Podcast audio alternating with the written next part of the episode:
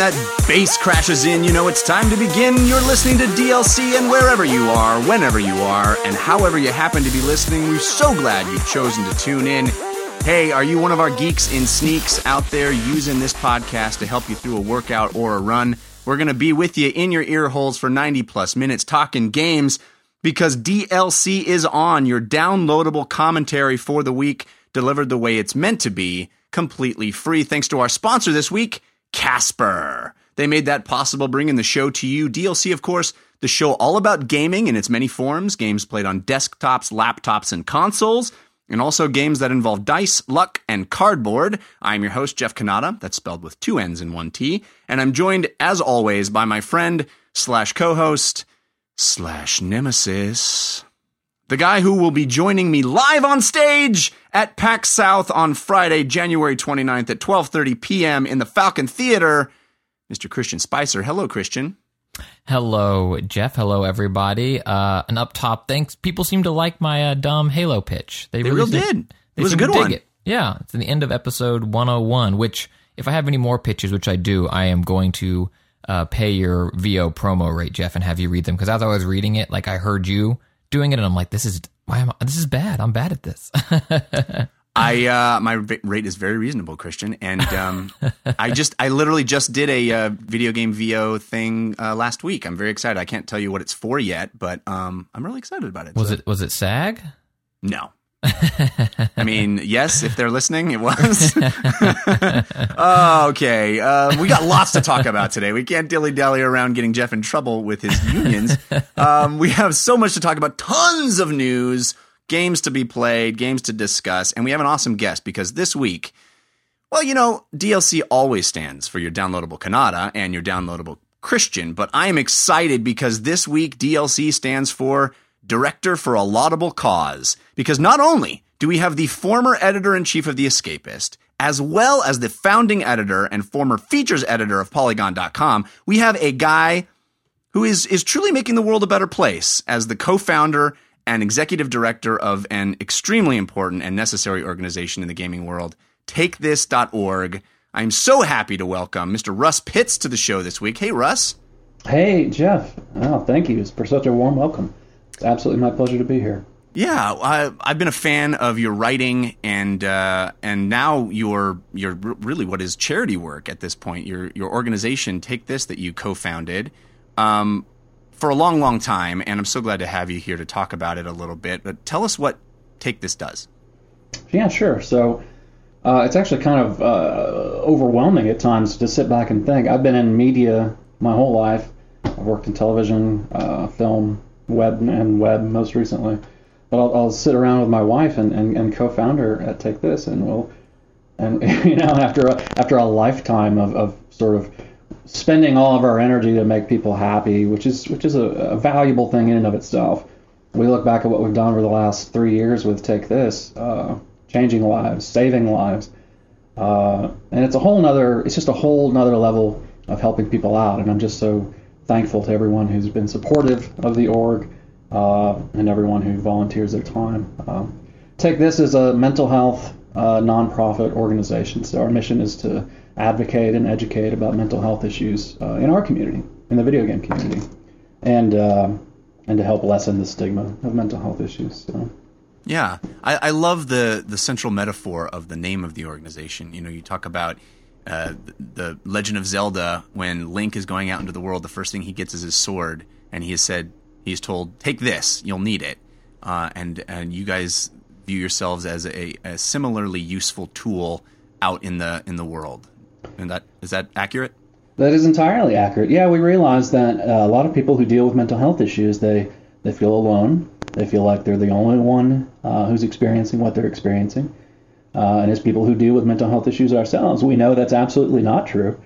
Uh, in fact, roughly one in four people in the U.S. deal with some mental health issue directly.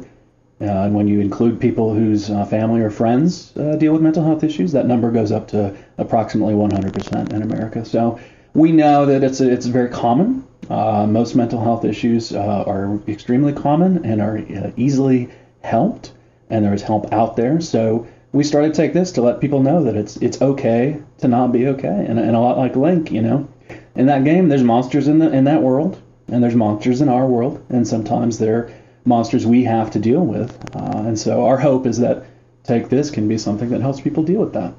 It's pretty great, man. It's pretty great. So tell people uh, that might be listening how they can get involved, either uh, if they need help themselves or know someone that needs help, or if they want to volunteer uh, money or time to, to help the cause.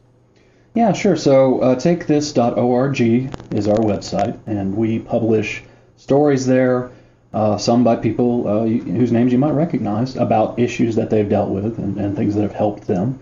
That's a good resource uh, for any any kind of question you might have. We have stories there published by our doctors. We have lots of doctors in the organization. Uh, stories like how to find a therapist or uh, what you know when you, when it is when is the time to look for help, stuff like that. And if you go to our page at uh, takethis.org slash donut, donate, I'm sorry, slash donut would be awesome if you want to yeah. send us donuts. I'll make sure we put that up uh, you know later what? today. That that might help my personal problem, but I don't think that yeah, that's useful to most. Hang on, making a note for our web editor, takethis.org slash donut. Um, but donate is where you want to go if, if uh, you have some money you want to send our way. That'll help us keep the website running. That'll help us get to uh, events like PAX, where we run uh, quiet rooms where people can take a break. Uh, we're doing six events in 2016, so uh, that'll be a big help. And if you have, you know, and if mental health issues are something that uh, you take seriously and you want to help us out in, in a more direct way, takethis.org slash volunteer. And uh, there's a form you can fill out that'll plug you into our system. Fantastic. Fantastic. Uh, well, um, I hope people do take the time to visit the site and learn more about it because it, it's something that is, I think, uh, really special and uh, specifically targeted to our community, which is, I think, uh, what makes it so endearing to me personally. So, um, check it out, takethis.org. Uh, we're going to move on to the rest of the show because we have tons to talk about. There is uh, two major events that happened this week the Game Awards and uh, PSX, the PlayStation Experience that happened in San Francisco. I, I think normally what we would do is uh, Story of the Week and we'd pick stories uh, overall, but I think we're going to break it down and we'll do Story of the Week uh, for each of those events because there was so much news that came out of both of them. So without further ado, let's get right to it. Story of the Week. Story of the week, it's the story of the week. Story of the week, it's the story Story of the Week is the part of the show where we make our case for the most important stories that happened in the world of games this week. You can always submit stories for our consideration using our hashtag on Twitter, DLCSOTW, or by visiting our subreddit, 5x5dlc.reddit.com. Russ, as our guest, you get first pick of stories. We're going to start right with the, the Game Awards because that happened chronologically first. Uh, lots of news and world premieres and uh, the winners themselves. I'm curious what you consider to be your favorite story from the Game Awards. Wow, that was a that was a chock full event, man. That there was so much that came out of that, and, and to the point where the awards themselves almost felt like uh, almost felt like an afterthought. Uh, yeah. Uh, but uh, and I and I don't want to dig into the awards. I'll, I'll leave that to, to, to one of you guys uh, because I think there was some controversy there and some things that were expected. But the biggest thing for me, just as a fan, was the Psychonauts 2 announcement. Yes, we hear that Psychonauts 2 is coming from Double Fine. It is going to be crowdfunded, but crowdfunded in a way that they have never done before through this new service called Fig, which purports to allow donators to actually have a stake in the success of the game. Uh, but let's talk a little bit about the game first. Um, Russ, you picked this, I'm assuming, because you're a big fan of the first Psychonauts. Huge fan. Uh, it was a it was a just a super exciting and surprising game. Uh, I think you know I think the game itself, and this this is something I'm hoping that, uh, that they're aware of for Psychonauts 2, and they know they have a little bit to prove. The game itself a little shaky, not necessarily the smoothest platformer, but so many great ideas and narratives. And it's funny, I was actually at uh, PAX Prime this year uh, having drinks with Tim Schafer and talking about totally different things. And, and actually, we were talking about Take This, and, and we Psychonauts came up, and we talked about it because it is a game in which you you know, uh, project yourself into people's minds to, to fix the issues that are bothering them. Which, uh, I mean, I guess when I played it, I had no idea we were going to start take this, but uh, something has always spoken to me. Mm-hmm. Uh, we had a good, you know, a good few four or five minutes talking about that game, and the whole time, I had no inkling that Psychonauts 2 was coming but you could tell, you could tell, looking in Tim's eye, that he had a twinkling of a secret, and now we all know what that is. And I'm so excited. Uh, Christian, how about you? Are you were you a fan of the first Psychonauts? I played it originally when it came out. I never completed it. I remember being like, "This is fun," and I forget exactly when it came out, but I something pulled me away from it, be it family or life or I don't know what it was, but I was like, "This is really fun," and then I was like, "Put that away." Then I came back and I was like, "What? I'm going to get like a key that's funny or something, or I'm on a boat. I don't know what I'm doing anymore," and I put it away. I bought the HD remaster that came out what last on 360 or whatever it was, and I only got like two hours into it, and it is a game that I think is best left with fond memories. I personally do not think Psychonauts 1, aside from the writing and the wit, but the gameplay, I do not think holds up incredibly well. I think that's probably true of a lot of these games Yes. that we're seeing um, have new life breathed into them. Uh, I think that people's memory of the specifics of them is a little hazy and probably with rose colored glasses. As are the graphics. as other graphics. But but I think what what everybody loved about Psychonauts, as Russ touched upon, is is this concept, this idea that was so fresh and so interesting. And my hope, we don't know any details about what the sequel is going to be, but my hope is that it will retain that aspect and be infused with a more modern take on on the gameplay, and that you know it'll it'll be it'll be both the best of both worlds. Um, it- Russ, is there any fear that this game won't live up to expectations for you? Well, I think that's absolutely the number one fear, right? Because that's it's exactly what you said. There's a lot of uh, nostalgia. There's a lot of rose-colored glasses. There were some truly terrible uh, parts of that game. Uh, it was all, you know, parts I remember having to just struggle through because the gameplay itself was so brutal. Um, but the the story and the idea was so fresh. The the velvet painting level, for example, or the meat circus. Don't even get me started on the meat circus Yeah. it was so much about that game that was just painful that it was almost a relief to get through the gameplay and experience more of the story. So I think the I think the possibility is very high that if if the game is is just a straight up you know retread, people are going to you know there's a lot of folks who are super excited. However many years later, uh, that will probably be disappointed if it's the exact same thing. So I'm hoping. You know, Double Fine has matured a lot. Uh, I know Tim has matured a lot personally. In fact, one of the things he said to me when we were talking was that he was, you know, a lot younger when he made that game, and there were some mistakes that he wished he could come back and, and readdress. So I, I think I think there's a really good chance that it's going to be uh, better than the first. Will it overcome the, the, the expectations that are built in uh, at this point? I don't know. It's hard to say. Can I ask Yeah. the controversial game opinion? Uh, do you guys like any? How much do you like Double Fine, or how much do you like the idea of Double Fine? I love the idea of Double Fine games. I have not really liked most of them. I'm like, this is fun, and then I'm like, done with it. Am I alone? I, you know, I would have to. Uh, I would be closer to agreeing with you than disagreeing with you. I think. I think a lot of the a lot of their recent success, particularly a lot of their their crowdfunding success, has been based squarely in that nostalgia. And I think when you're dealing with an adventure game, uh, there's a lot more room for the the things that make uh, Tim's design specifically special, right? Uh, so when you're dealing with a with a, a, proud cl- platforming adventure game, there's a lot more emphasis on uh, getting the gameplay solid, which uh, I think it'll be interesting for, to see if they're, if- if they're at a point where they can make that happen. A lot of agreement in the chat room for you, uh, Christian. Um, I, you know, I'm, I kind of tend to agree with a lot of that as well. I think their ideas are spectacular. You know, uh, what was that crazy Russian stacking game? Oh, stack, stacking, Stacking. stacking. Yeah, Um, amazing idea. Execution, I just I wanted to love it more than I did. Massive Chalice is phenomenal. I think highly underrated and didn't get enough attention. Um, uh, what what else have they done recently? The Broken that- Age is there. Broken Ages was great. Broken Age was great. Real- I, I don't know. I feel like it was so close to being better than good. I don't know if I would ever go to great, but I think it was because of the way that it was kickstarted and then the two part structure and then retreading, which I know is kind of the point of the game. uh, but it's, yeah, I don't know. I really, I'm really, really glad that Tim and Double Fine are making games because I do think they inspire other people to do weirder, quirkier things that maybe otherwise wouldn't exist. But to me, I think the modern Double Fine is Brutal Legend, where it's like, this is going to be amazing. This is going to be the best thing. Well, it's okay. Neat. and then I'm done with it and I don't remember it.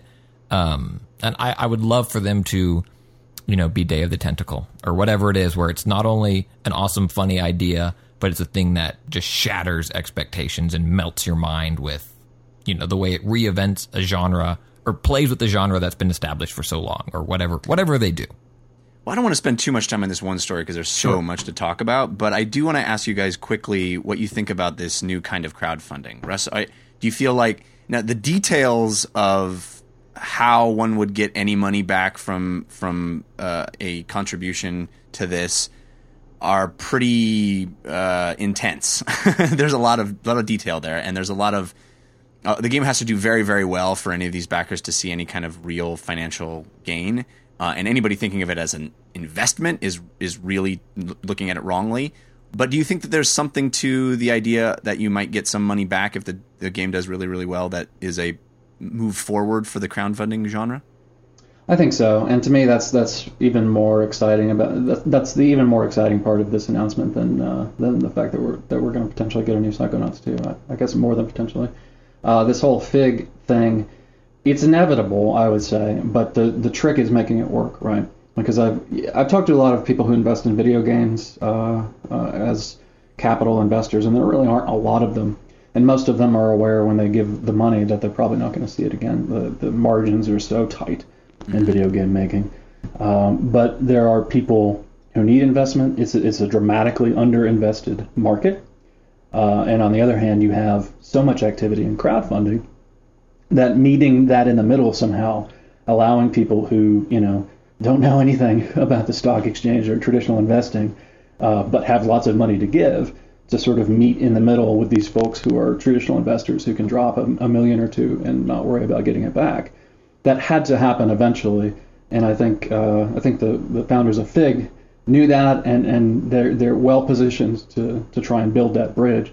I'm not sure if it'll work, uh, but I think in order to sur- in order to allow creative people like Tim Schafer and a lot of indie developers who have great ideas aren't super good at business.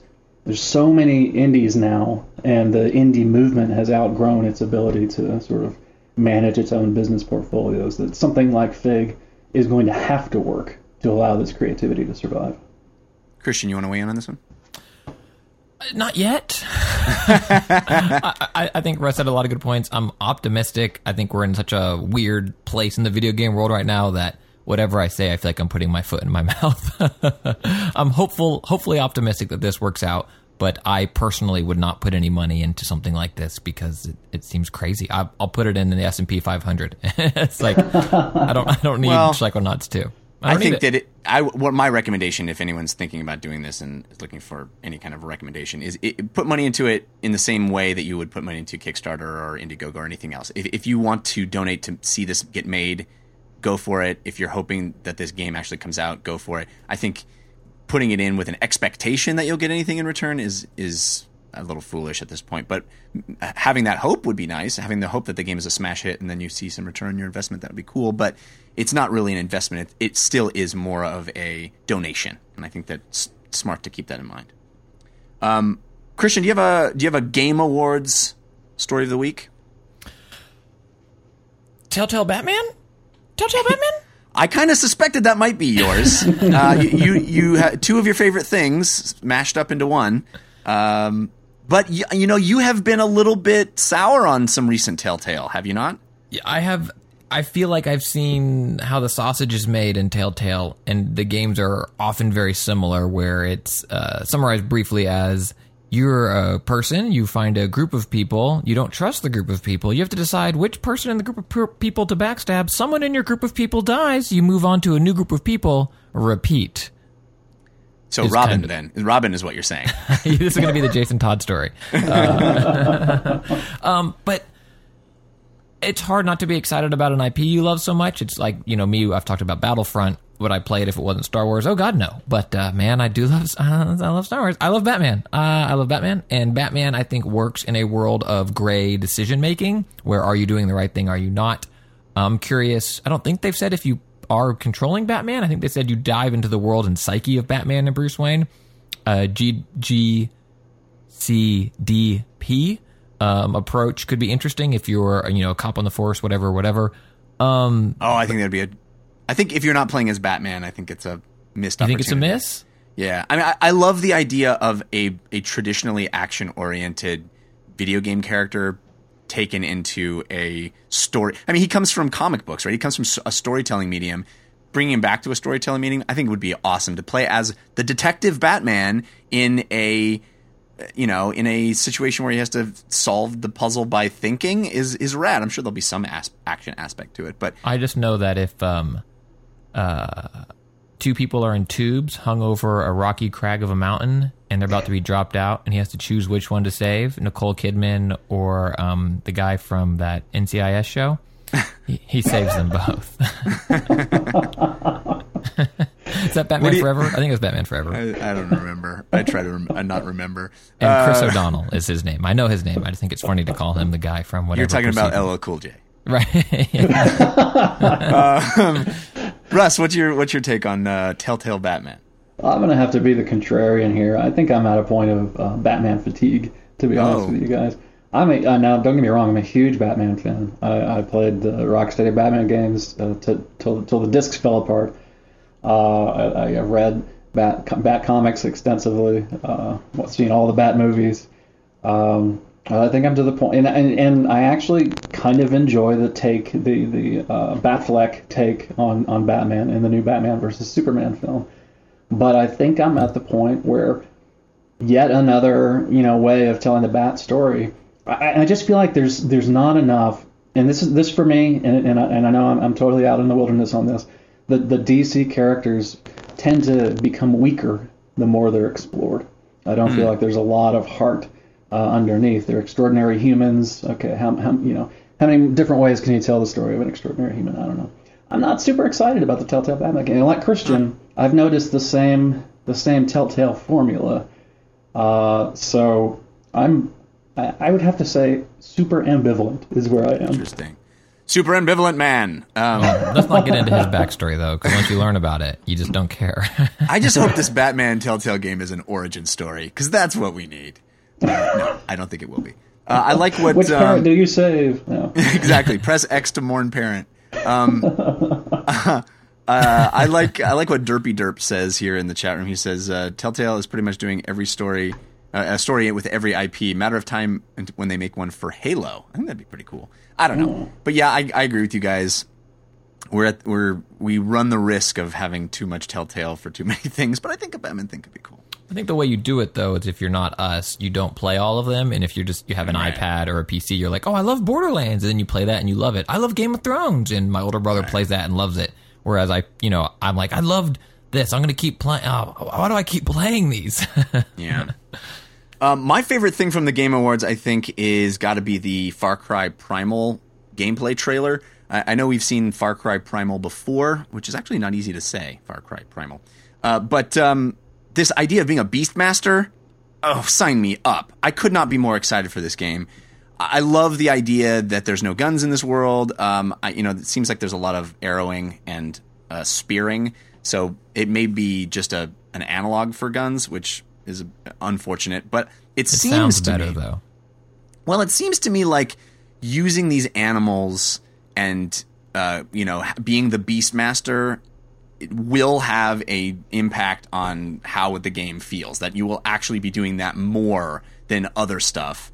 And I think that looks really, really cool. The only thing that I didn't like out of this trailer is uh, we, you know, we were just joking about press X to mourn parents, but it, it really is press square to tame animal. And I think that's a huge missed opportunity. I think having some sort of mini game or even animal specific taming quest would be so much better than just walking up to throwing the meat down, walking up to the thing and pressing a button to tame it. Like make me do something epic in order to gain mastery over specific animals in the wild. I think that would make the game feel so much better. Um, Russ, what do you think about Far Cry Primal? Uh, ambivalent man uh, back is back here. like on the one hand, I, I I like the Far Cry uh, IP. It's hard to call it a franchise. I like that they seem to be trying new and different things with it. Uh, that's a little unique, I think, from Ubisoft. Uh, and I like what they did. You know, I, I like almost everything they've done with the Far Cry uh, IP. and this looks fantastic. You know, like I said, it's uh, Far Cry Beastmaster. It's it's hard not to like a game that that lets you uh, sort of master these animals and, and deploy them in battle. Also, a no gun game. You know, that's great. We need more of that. Uh, I, I love my shooting, but I, I think trying so many new and different things is, is part of what I love about Far Cry. It's and it's part of uh, why I like this game. But at the, at the core of it, I'm, I'm afraid that it, I'm afraid that what you called out, the press uh, square to master and, and similar effects, I'm afraid that that will be too much of the game and that it won't won't really be that that exciting. I, I'm, I'm kind of I'm ambivalent. What can I say? Bitten by a radioactive ambivalent. Um, Christian, the how power about to hedge bets. I'm curious to see how the conflict is brewed in this game because typically Far Cry, it's you have a crazy dictator or warlord or whatever, and they have their you know unlimited supply of people that you mow down, and you need to take over territories and climb up a tower and get this awesome panoramic you know 360 view, and then you keep going. And Tribes and mountains. Tribes and mountains. I know, but it just seems weird because they're not speaking any real language and it's all subtitled. So here's this like ancient primal species that like grunts and whatever, but like they have enough of a language to have evil tribes and to have you not like them. Like, how are you wrong? Did they kill your mom? Did they steal your baby? I'm curious, and I know that Far Cry. Well, I do think they've had interesting plot points. I don't think anyone ever said, "Dude, you got to play Far Cry 4 because of the plot." The way it, they reveal who his parents were and what they were involved in Nepal or you know, crazy. Uh, that's not why you're playing that game. But I don't know if this will have enough of a plot hook. I think it was last week I talked about like that really helps me get into a game. So I'm curious to see how they address it. And um, but I think it's a great time to come out. It's February, right? Which I think is the perfect time to Far Cry. So hopefully it's dope. Before we move on, I, I think we should have a quick survey of the actual awards themselves. Um, eh. the big the big winner was Witcher Three. It cleaned up, got Game of the Year, Role Playing Game of the Year, Best uh, Developer. Um, you Christian, you can uh, you can you know cry. Uh, you predicted it with Splatoon winning Best Multiplayer Game. I think that you had had called that out last week. And to you for best shooter, we did well. Yeah. Um, I was really excited to see her story get best narrative. I thought that was pretty wonderful. Um, any other surprises or comments you have, Russ, on, on any of the games? You know, I think most anticipated game, No Man's Sky, uh, is right on. Uh, I think, and it's and it's one of those weird situations where no one's really sure about. You know, it's I think anytime you, you, you stretch a genre or the medium to try and do something no one's ever done before, it's going to be either scary uh, or hugely anticipated. And, and I think at the, core of that is nobody knows, right? The one uh, the one award that's a curse is Yeah. uh, most anticipated game.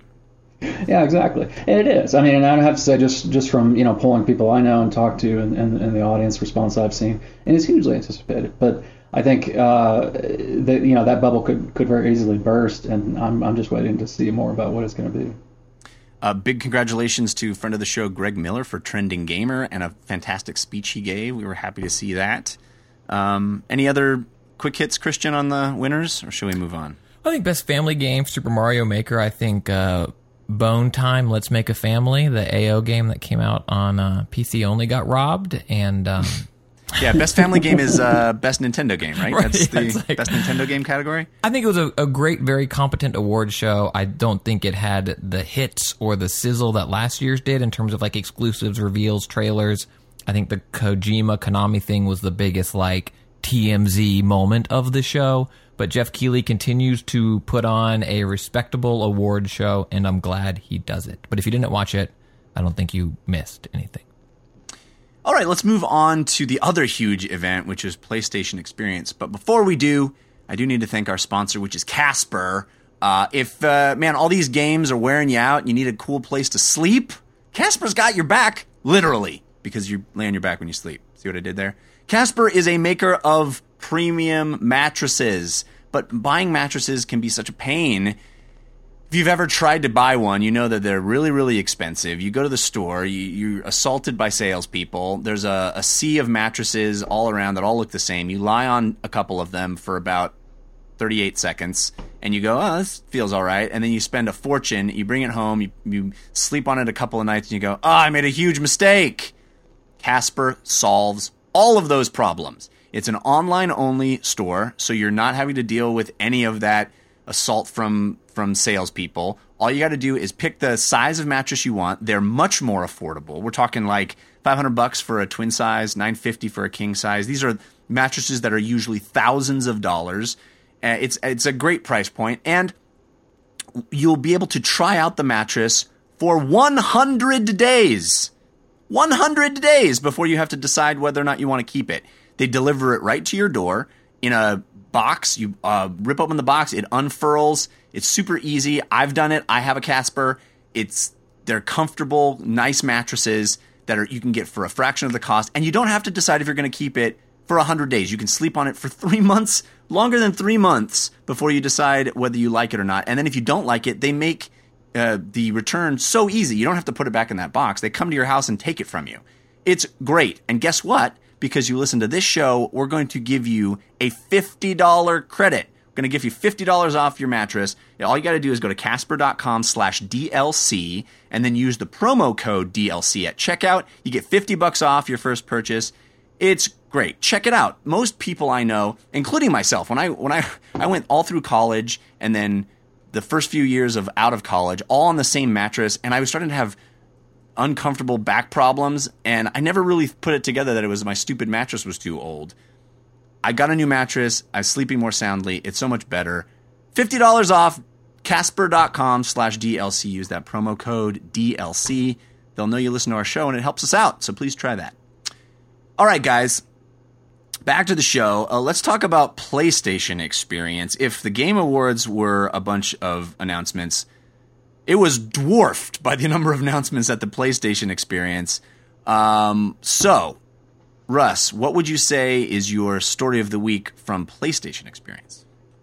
You know, I would have to say uh, there's so much to choose from, right? It's mm-hmm. it's like PlayStation sort of knows that they have the lead in the uh, I don't want to be trite, but the console war, uh, and then just driving driving the nails in the coffin. They just came out with so much.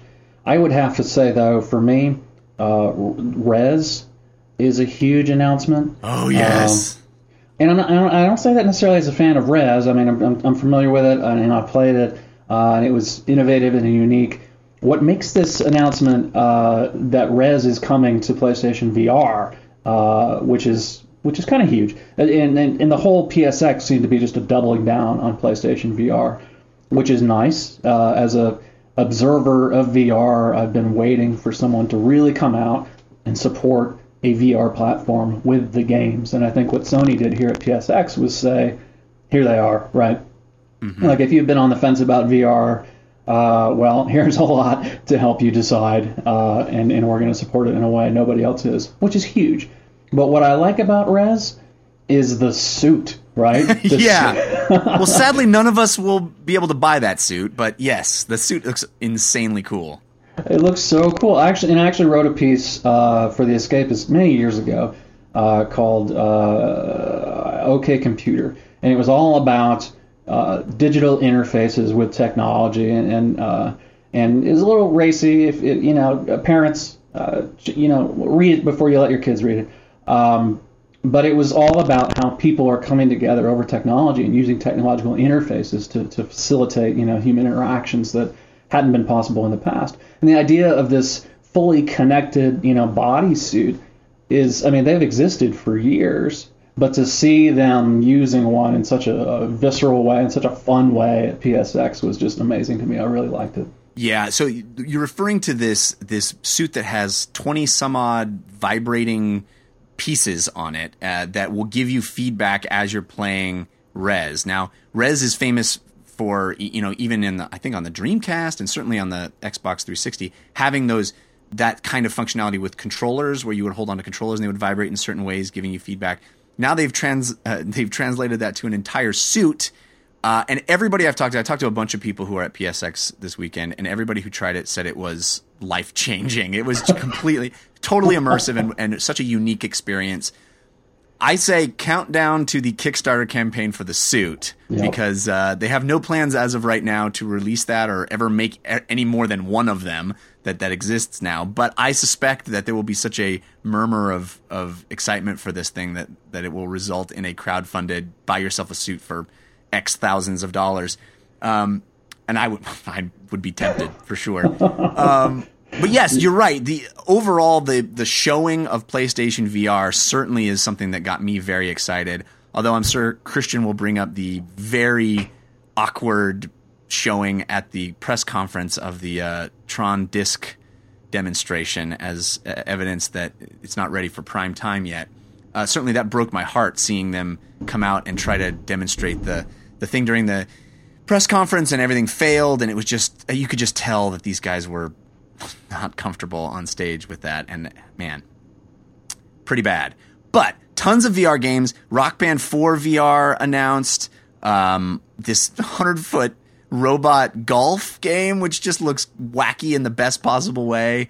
Um, all kinds of, of, and then Rez, of course, being the the crown jewel. I think Rez, you know, when Rez came out, it was it was uh, compared to Lawnmower Man, right? It was like the game that, that looks like you're playing Lawnmower Man. And Lawnmower Man was this very primitive movie in the 90s about being in VR. And now here we are, and it re- it's it's like the full realization of that dream. Um, it just seems like it was meant to be. Christian, rain on my parade. I mean, VR is the future. This iteration is not it, and it continues to not. It's cool. There is nothing not cool about it, but you're not going to own this. You're not going to. Well, you, you, you, Jeff, will own this, and you will wear this. But could you imagine walking into a Best Buy and seeing a mannequin with this thing on, and then you feel it, and it's like.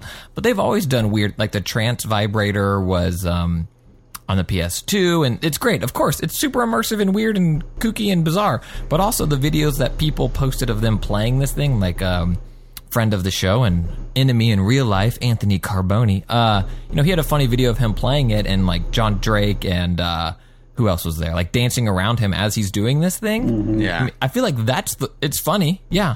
But that's the worst nightmare for VR PR ever. Is you have this thing on and you have no clue what the heck is going on around you. It's terrifying. Terrifying.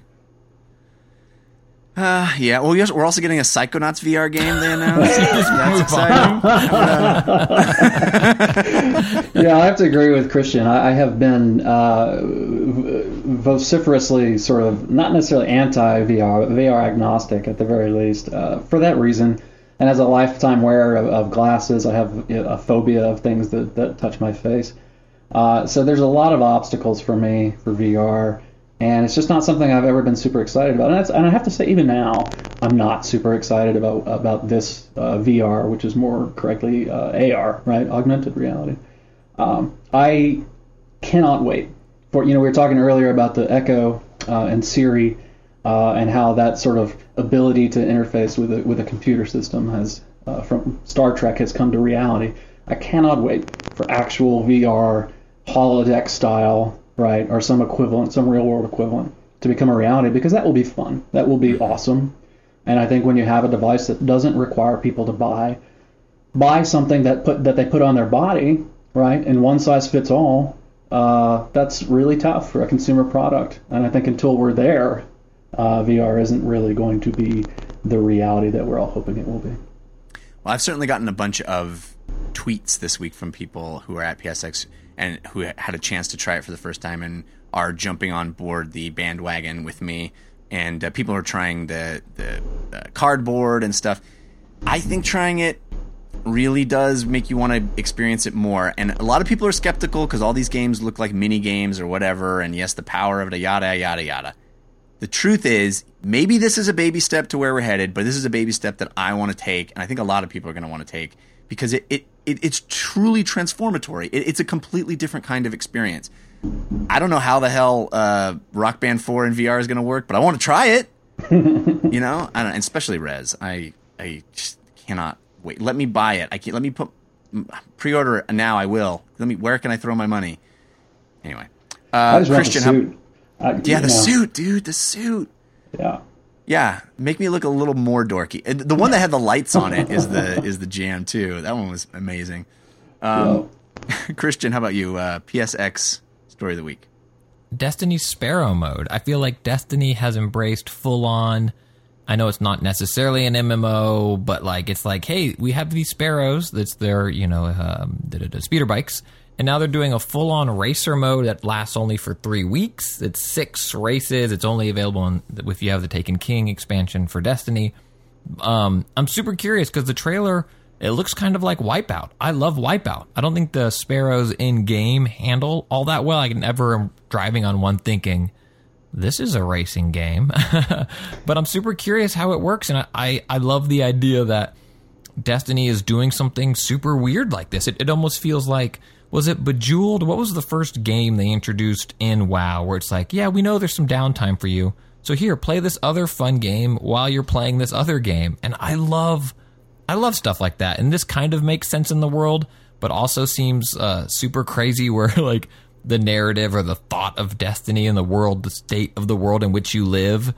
But hey, you still got to have entertainment, baby. You know what I mean? Like these guardians, they got to blow off some steam somehow. They got to race them sparrows. Uh, uh, but I think it's yeah, fascinating. I agree with you. I, I think this is the first step to taking it in much more of an MMO direction. Of this is a world where there's a lot of different things to do, rather than just variations on quests that are all the same. Uh, and I, this is kind of what I wanted from Destiny from the beginning. Like, make me feel like it's a world. Make me feel like if I want to, you know, like in World of Warcraft, if I want to go and do, you know, tend my garden for an hour, let me do that. If I want to go, you know, do something that that is only peripherally related, but also impacts my station in that universe, you know, that that levels me up or lets me grind toward getting a cooler sparrow or a or a different vehicle altogether. Like make make it a, a wider range of activities that I can engage in and a wider range of rewards that I get from that. I think that is what the MMO world promises, and it's what Destiny has not delivered up to this point. So I'm I'm all for this as well. Russ, what do you think? You know, I, and this is where I'm going to take off my my uh, mantle of ambivalent man uh, and my secret identity is as uh, grouchy, angry gamer man is going to come out. I am so burned on Destiny. Uh, I, I I was you know hugely excited for it. Uh, I played the alpha, I played the beta, I got the badges to show it. I bought the PS4 Glacier White Destiny Edition. Right, wow. I was I was all in, in the boat. Right, yeah. Uh, going down the river and then I actually played it, and it was uh, it was underwhelming. It, it, to me there were a lot of issues. I know the leveling uh, has improved since. Uh, a lot of the experience has improved since. I, I, understand it's a much better game, and that would have been uh, a great selling point for me to get back into Destiny if they didn't ask you to spend another however many bucks to, to get the Taken King expansion to be able to access all this new wonderful stuff. Uh, so I'm at the point where I, I, I kind of disagree with Christian. I, the first time I got on a Sparrow, I actually said, "Wow, this would be cool to race." Right? There should actually be race courses for this because it's kind of fun, uh, and they added in a lot of uh, tweaking. You know, you can get different vehicles. I think if they if they can enhance the vehicle tweaking and they want to make that a permanent feature, I think that would be really super cool. Uh, but I'm I'm I'm burned on Destiny. I, I won't go back. Wow. Man, Fool me once, I guess. Do, yeah, Fool like me uh, once, exactly. I feel bad for that friend you had in fifth grade that accidentally stepped on your new Jordans. Cross him off the list, Russ. Cross him off the list. Listen, he talked me into joining the basketball team. he said we were going to be locker room buddies. Yeah. your first day there, and your new pair of Jordan 10s, he steps right on them day one. Day one. I don't think so, Destiny. that's, that's, it. That's it. I didn't pass him the ball the rest of the season. No, you know, I mean, I'm usually very forgiving with games, but that, that to me, my experience playing Destiny was that there was so much they could have done, uh, and as a as a participant in the alpha and then beta, I felt like you know there's a lot of stuff they were tweaking after launch that that, that they would you know really should have taken advantage of those two pre-game uh, pre-launch uh, windows to work on. Uh, so yeah, I, I, don't know. I don't know. I, and maybe I'll forgive them at some point. Uh, maybe we'll have a long heart to heart, and Destiny will come to me and they'll say, "Hey, Russ, I've been thinking about how we broke up, and I just don't. I'm just not comfortable with the way it ended, and I'll have to admit, yeah, Destiny. They make you know, pretty good sneaker cleaner now. Like it didn't used to be good, but you can get that scuff out. You can come back and play. uh, you know, uh, maybe I'll give it a shot. Maybe Well, there's a, you have a lot of support in the chat room. It looks like a lot of people are saying that they also felt burned uh, for a half baked game at sixty bucks, and that they didn't want to spend more to have it fixed. You know, we we hear from the other side too of people who are who are daily players. I'm not one of them, but um, I feel like, I, and, I think- and sorry, go ahead, Jeff. no, I was just say I feel your I feel your pain. But what were you gonna say? I think a half baked game for sixty bucks in this day and age is pretty good. Sad, sad the game I'm not paying sixty bucks for them to do a quarter of the baking that they said they'd bake, and then they add expansions and features that I don't want, and then it gets delayed two years. I mean, oh, games today, right? Oh, games. Tomb Raider's uh, great. Like, Can I just say that again? I well, they're they just announced the new, the DLC for that as well at uh, the Game Awards, right? The, Yep. Yeah. Um, so clearly, my PSX game of the week or story of the week was going to be uh, a VR as well. Everybody could have predicted that. So I'll use my time here uh, to just do quick hits for some of the other stories that I, I would love to get your guys' take on. Just quickly, uh, first of all, Final Fantasy VII remake trailer um, looks like it's not just a remake. It, I mean, it is a remake. I guess is what what I'm saying. It's not a remaster. It's a the it's we're going to tell you this story, but we're going to make it an action game. It's it looks like uh, there's talk of it being multi-part, multi-episodic kind of content. Although they're saying each episode is going to be a full-length game's worth of content. Um, is this another example of what we talked about earlier with games that we look back on fondly that might not hold up, or is the the fact that they're completely remaking it mean that it's going to feel more like a modern game? What do you think, Russ? You know, I think, uh, I, I think, you know, I think to the extent that nostalgia is a, is a successful business model, this is right on. I hear from so many people who, for whom, you know, Final Fantasy VII is the only Final Fantasy, or it was the best game they ever played. Uh, as a website editor, I can't even tell you how many story pitches I would get from people who would want to write about this or that, you know, moment in Final Fantasy VII that, that changed not only, you know, not only their, their, their lives as gamers, but their lives period, right? There's, there's just so much love for this game. I, I tend to agree. I think I think the acknowledgement that they're going to redesign this game in a way is an acknowledgement that you know people love it, people have fondness for it, but the original game is not an experience people are going to accept these days. Yeah. Yeah, I mean, I think Shenmue is in that category. Psychonauts is in that category. All these games where you know us old timers are talking about how great they were, and a lot of these kids are getting excited that these things that they've only heard about are coming back, and it's like, well, you might not appreciate them the way we did because we didn't have your fancy schmancy Fallout's four. Anyway, But if you put them in VR with a suit, then you're on board. there you go. Yeah. Uh, how about uh, Uncharted 4's branching dialogue, Christian? Are you uh, are you excited for branching dialogue in your Uncharted's? Yes and no. I, I trust that they'll do a good story. I don't think it'll be enough to make me want to immediately replay it to see the other way it goes. I, I feel like what makes these um, Naughty Dog games strong is their point of view and their narrative, and I didn't want an option for a different ending in The Last of Us. I feel like the way Uncharted 2 wrapped up, you know, it, it pl- tells its story. So I'm not looking for them to.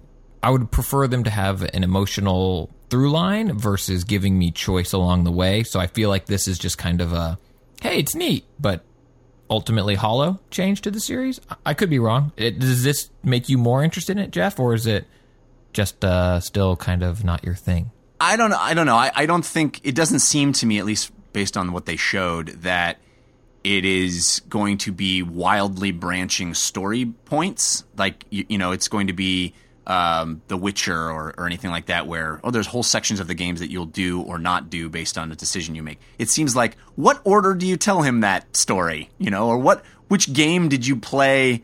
You, that you remember best that you want to mention now in this part of the game? You know, I, I just feel like it's it's very surface, and that's fine. Like I don't want it. I don't need my Uncharted to be anything other than a very well told cinematic story.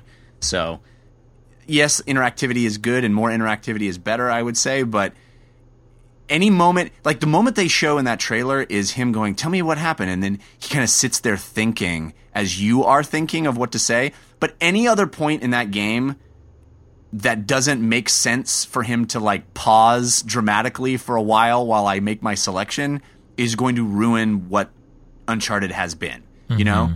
I, I think I was hoping that maybe it would be more like what they do with Mass Effect, where you can press it and it sort of just you just kind of do it in the flow and it picks up and it works it in organically and you don't have to you know it doesn't make this weird pause for input moment. Um, so I want my Uncharted to feel like a movie, like it has always felt, and I I don't need interactivity, you know, forced upon it. But what do you think, Russ? I, I don't know. It strikes me as as a, a feature creep, uh, and, and in a way, kind of like IP creep. Or I don't know what the phrase. I don't know what the equivalent of feature creep for for an overall IP is. And I remember uh, weeks or months ago, uh, some of the voice actors uh, going public about some of their disappointment with the directions the story was, was going for this game. Yeah. Uh, I feel like I can't help but feel that there's some uh, lack of direction or some confusion about what Uncharted needs to be moving forward. Uh, whether it's you know the lack of support from the core fan base, or whether they want to alter the formula to make it more of a competitor to something like uh, Mass Effect. But I, I, I have a hard time uh, believing that this is going to be a, a good change. Uh, but hopefully I'll be surprised. Ambivalent Man. Ambivalent Man. I'll tease this for what we're playing, but it's tough because feature creep often is a bad thing. I think like Tomb Raider ones or rebooted Tomb Raider. I was called Tomb Raider. You know what I'm talking about. Tomb Raider's multiplayer felt a little like, eh, and I feel like Naughty Dog's been trying to push multiplayer in their games for a while. The Uncharted 4 beta, which I've been playing, I'll talk about later. And I no, feel like it's we'll get to it right now. In fact. Oh, okay. But Well. go. But you can finish your thought. But I feel we'll- like it's it's it's pretty good, and so I don't know if it will, this will be a good implementation of choice in Uncharted Four. But at some point, you do want to see feature creep or and or a series evolve or change. Otherwise, people will be like, "Oh, great, Call of Duty 2016. It says Call of Duty 5. It's the Uncharted. It's the new Uncharted." So it's this weird world where we want what we love. But it can't be exactly what we love because then we won't love it. So I hope I hope they nail it, and I hope that this is- lays the groundwork for Last of Us Two. That you know, if you have choice in that, oh my goodness, Siri Yeah, just started talking cool. to me. Sorry. As if as if to make our point about Siri. Right? Yeah, I, I said it. All right, let's uh let's get to the playlist. Ooh, what you playing this week? Could tell us. Ooh, what you playing this week? Could tell us on the playlist. Christian, you want to pick up right there and, and start talking a little bit about, about the uh, multiplayer beta for Uncharted 4? Sure, yeah. So uh, I've been playing the Uncharted 4 multiplayer beta. I really like it. It um, it surprised me at how much I liked it. I feel like the control and is much tighter than the shooting was in the first three Uncharted's, um, especially Uncharted 2's multiplayer. I thought was kind of like, hey, oh, this is a back of the box bullet point. Uncharted 3, they implemented uh, what were they tokens um, where you could unlock little perks for your for while you were playing. If you got enough trophies or whatever it is in the match, you could get an instant spawn RPG rocket launcher or whatever. Um, and in this, in Uncharted 4, the multiplayer, they've taken that idea further with everything you do is giving you um, money, in game currency. That when you get in, so a kill, an assist, uh, a heal, you get unlocks for you can bring in like a sniper and it's an actual person that spawns where you put them and they can roam around and hold a spot down and snipe and it adds an additional person to the map that is a support person for you. If you're a healer you can you know bring in a medic or you can add you still have the spawn an rpg and it's it's really interesting. There are different classes of characters you know you can create your own class of course too. Um, and the different perks that they have are are different depending on you know how you build out your character. But I think it's a cool a cool add and a cool addition to to multiplayer that makes the series feel fresh in a way that it otherwise wouldn't if it was just here's 20 Nathan Drakes running around shooting at each other in team deathmatch. That I think is the biggest problem Uncharted multiplayer still has is that you're playing as characters from the the story and it just feels weird to see 20 drakes. I don't know why. Um, but it, it handles really well. I think hopefully that this is a real beta. It's early enough. There are some balance issues where you can call in. There's a guy i think it's the assault the default assault class. You bring in a uh, he's like a got a gatling gun and body armor and you, if everyone on your team is that guy or has that perk and they all call in that guy and there's four of those dudes running around plus the regular four people playing that doesn't feel right. like they need to either raise the cost of adding that guy or only one per team or something. But hopefully there are tweaks. But for a several months out beta, I think it does. I think it does a lot right. And the animation is the other thing. Um, the animation feels. It still looks smooth, but it feels crisper. Whereas before in Uncharted multiplayer, they still would commit to the Drake does a jump, lands, stumbles kind of animation that's in the single player game. And in multiplayer, you're just like, no, turn right. Oh, great. Stumble. Okay. Chuckle. Yeah. Lean against the wall. No, do not lean against the wall, Drake. You're getting blown up. but um, you got, neither of you have checked this out. Is that correct? That's correct for me. Correct. Yeah, it's interesting, and I think you know with The Last of Us, um, people really love that multiplayer, and I think Naughty Dog is is creeping up on having being a very competent multiplayer developer, and I think I think Uncharted 4's multiplayer might surprise some people, or it will end up horribly unbalanced still, but but I'm enjoying it. Cool. Um, Russ, I want to know what's on your playlist, but first, through all the the month of December, we've been asking our guests. Uh, well, you know, only the second time, but we're planning to ask all of our guests. Uh, what is your game of the year for 2015? Your personal favorite? Oh, are you asking me? I am indeed. well, that's, that, that the answer to that question and the answer to what I've been playing lately are going to be uh, one and the same. Oh, that's that- convenient. Let's let's convenient. transition. yeah, it's a great segue. Well done. Thank you. uh, it's Fallout 4. yeah. Um, I have, I'm going to say just at 150 hours into that so far. Wow. Epic. And uh, So you've uh, you've gotten to Diamond City for the first time. yes, I've gotten to Diamond City. You know, I'm a I'm a wanderer type player. Like I'll explore all the nooks and crannies and get into the side quests. Uh, and I, you know, I've played enough of the Bethesda games. Like I have 300 hours into each the Fallout 3 and New Vegas. wow. So I've got kind of a sixth sense for, you know, where the story is and which story missions are gonna, you know, change the game substantially. So I like to get as much of the side questing in as I can before I really push the the, the story along. Uh, I have an inkling. I'm only roughly halfway through the the story, but I actually I, I, I don't know. So I'm just kind of trying to parcel it out to myself and, and really So- get the most out of that game as I can. So are you doing? I, I have a sense that some of those missions, uh, like the quartermaster mission and stuff, that, that they're like infinite. Are they? Have you been doing a lot of those side missions that are that are you know they just give you a new area to clear out or whatever, or are you just exploring on your own uh, without missions? A little of both. And what's interesting is that not only are there lots and lots of interesting places to explore and actual missions that can come up that are totally off map that no one's going to give you that you just stumble into if you uh, spend a lot of time wandering, which is lovely. Um, but a lot of those missions that, that you get to clear out a space, for example, or to go rescue a, a captive, some of the areas that you clear will repopulate, right? Yeah. And uh, some of the areas, if you spend the time to like read people's terminals and read their diaries, uh, they will write about things that you have that you have done as the as the main character, right? yeah. Uh, and I found one uh, diary in a terminal that was describing how they had how the people who had reoccupied this place that I had captured were writing about how they reoccupied it after they heard that the previous uh, occupants had been dealt with, right? And so there's this there's this there's this rich sort of fabric to the world where it's responding in subtle ways to the things that you do. And I don't think it's going to, you know, a lot of people who were um, critics of Fallout 3 when Bethesda first uh, revamped the franchise, one of the major criticisms was that the world was not as reactive as the worlds of, of the original Fallout and Fallout 2. Uh, and that was a fair criticism. And I don't think that we're that we're back to that point. I don't think necessarily we will ever get to that point where or a AAA, you know, first-person game is going to necessarily be able to be as reactive as, as a uh, RPG of that era. But there's a lot of that that they've built into this game where radio announcers will talk about your exploits and you know characters will dramatically change based on what you do with them.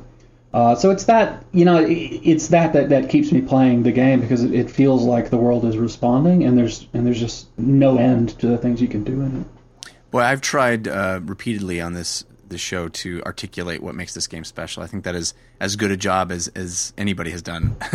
That's a, a great a great point to be made. Um, what kind of character are you playing? Are you uh, you know wh- where are you putting your points? What what what's the nature of your main hero? Uh, I you know I started ma- I started out maxing luck. Oh wow. And, uh, yeah. That's a that's a, a first person I've talked to that it's like that. I, I have put almost zero points in luck. So it's Really? interesting. Yeah. Oh, it's so it's so fun, and I'm not sure exactly, and I, and I probably should know at this point, uh, but I, I'm not sure exactly in game how how the system responds to a really high luck score. I know there's a lot of just weird things that, that will happen that will happen differently, or you get more of this or that. But what I'm really enjoying are some of the uh, the perks that you get with a maxed out luck score. Um, the ricochet perk is, is one of my favorites, where every once in a while, at random, a character's bullet will bounce off of you and it'll make a, a ricochet noise and then instantly kill them. Right. so cool. so you know it comes in handy sometimes. Uh, so I maxed out luck. I uh, I have added since I've been going. I'm at level 52 now, I think. Um, very high strength, very high agility. I'm a I'm going for a sniper, sort of a stealthy sniper. It's awesome. Um, I'm I'm so curious. I, I have such a difficult time putting um, points in luck in any game. I never all any game that has a luck or equivalent stat. I almost always ignore it because I don't see like a a concrete benefit. You know, it's sort of this very nebulous, you know, ephemeral idea of well, it'll affect everything in a weird way. And I never have the guts to like spend a point on that when I'm like, well, I can actually get more health right now. You know. Um, but I love hearing about that. The mysterious stranger thing I've heard is really cool too, where this guy just shows up sometimes to help. Yeah, I've I've used him in, in other Fallout games. I'm like you. I, I would very rarely do luck. In fact, I would often play uh, Fallout 3 and Fallout New Vegas characters with no no points in luck at all. So knowing that, going into Fallout 4, I, I, felt like I wanted to give myself a different experience, or at least try it out. Um, and so far, it's been fun. Like I can't put my finger on how it's impacted my play, but I, I can definitely feel like this character is, is, is different in some substantial way than other characters I've played. That's awesome. Uh, in the chat room, Stats One asks what your thoughts are on on the sort of weird little glitchy bits that we tend to find in Bethesda games. Does it negatively affect your idea of it as a You already uh, put a game posi- positive spin on That's One's question. You called it weird little glitchy bits, which is downplaying it. I would you call know it those minor, jank. very minor things. jank. jank Almost and broken code and glitches and 10 second load screens to enter a freaking building. Like, I get that it doesn't bother you, but you can't frame a question that called it jank as, Russ, what do you think about that stuff that doesn't matter? is my bias showing toward, toward this game? My It's love sticking of this out of game your showing? VR suit just a little bit. All right, so jank. What do you? How, So- what are your feelings on, feelings on jank? My feelings on Jank. Well, I, I tell you, I have. Uh, I'm on record as blasting the the quote Bethesda Jank, and I think the the hardest I've been on them for it was uh, was in New Vegas, and it wasn't entirely uh, up to them. Although depending on depending on which development team you ask, it was either all Bethesda's fault or, or all Obsidian's fault. But uh, New Vegas had lots of Jank Yeah. uh, and it really bothered me, and it affected my review score at the time. Um, so come, but I still put 300 plus hours into that game. So uh, knowing that, I've experienced significantly less jank in Fallout 4. Uh, it's still there, uh, but I feel that it's less impactful now. I just overall, think I'm- Bethesda I'm enjoy- put all of their stats into luck too, and you guys are just uh, yes. The, I think the, the worst, the most egregious example I could think of is when I was watching, and you'll you'll get to a certain point in the game where uh, the Brotherhood of Steel is much more prominent, uh, and they'll just be in the world randomly, and much like uh, enemies, you know, raiders and, and monsters will fight each other. Brotherhood of Steel will, will show up and be fighting various people, and they're giant vertibirds. And I'm watching the brother, and, and I don't just watch. Like I just love just just sort of seeing how it's going to evolve. And I was watching a, a Brotherhood of Steel vertibird take out some group of raiders, uh, and then they finished the battle, and the vertibird went to fly off and flew right into a mountain and disappeared. right, Whoops. and I That mountain still has a hear whole- it. has a magic ca- cave in it, guys. yeah, exactly. It's like Mount Weathertop that the, the Department of Defense has, where they Yeah. the vice president. Yeah, but it, and, you know, and I could still hear it, and it actually flew right underneath me as I was standing on this mountain. Uh, and that was a little janky, but uh, but fun. I think I've at this point I've swallowed the Kool Aid. I've accepted that there's going to be a certain amount of jank, and as long as it doesn't directly im- impact my play to a point where I can't proceed or I can't finish a mission, then I'm fine. I'm super annoyed when the Brotherhood of Steel shows up and the person I'm talking to gets freaked out and starts uh, addressing, like getting into combat pose. And I'm like, no, just finish the conversation. just finish the conversation we're having. Uh, and then you have to reinitiate the conversation. And then there's like a bad guy who's just wandering by and he's like, oh no, we're fighting now. And it's like, oh. Um, awesome. Anything else on your playlist that you want to mention quickly? Uh, I, you know, I've been playing that silly uh, cat game on iOS, Neko Atsume. Yeah. Uh, and it's a, it's just a fun game. It's free to play. Uh, you don't have to spend a dime on it if you want to. And you basically set up a, a cat garden in your backyard with cat toys and uh, and food for the little kitties. It's um, it's ridiculous. And, and you know, every time I have a couple of minutes free and I'm, I'm not doing anything, and I have my phone. I check on my kitties and I take little pictures of them. Uh, it, it's I, I can't explain why this game is so engrossing. It's not the type of game I would ordinarily enjoy, but it's it's got its hooks in me. yeah, I hear about it constantly from Carboni. He's always playing. Neko Atsume is what Is it's it- called. Americanized yet? Because for a time Yes. people were playing it, like when Garnet I think was playing it, it was Japanese only. No, it is fully Americanized. So all the little kitties now have American names. Uh, the text is all in English. Well, enjoy the rest of the show, suckers. I will see you later. No, no, no. Before you go, well, actually, I'm going to do mine first, and then we'll Yeah, go, yeah, yeah, and then we'll hit. Siege. Uh, Just Cause Three. I've been playing Just Cause Three as I promised last week. Um, I was not a fan of Just Cause Two, but I'm excited about Just Cause Three, mostly because I really liked Avalanche's take on Mad Max. I thought that game was phenomenal and really underrated. Um, and Just Cause Three, you know, when you're playing it is really fun. It's a ridiculous story. I mean, story is even too strong a word to call it. It's it's this weird cartoon world where you are uber powered and nothing matters except you and you can, you know, treat the NPCs in any way you deem which is, means mostly blowing them up.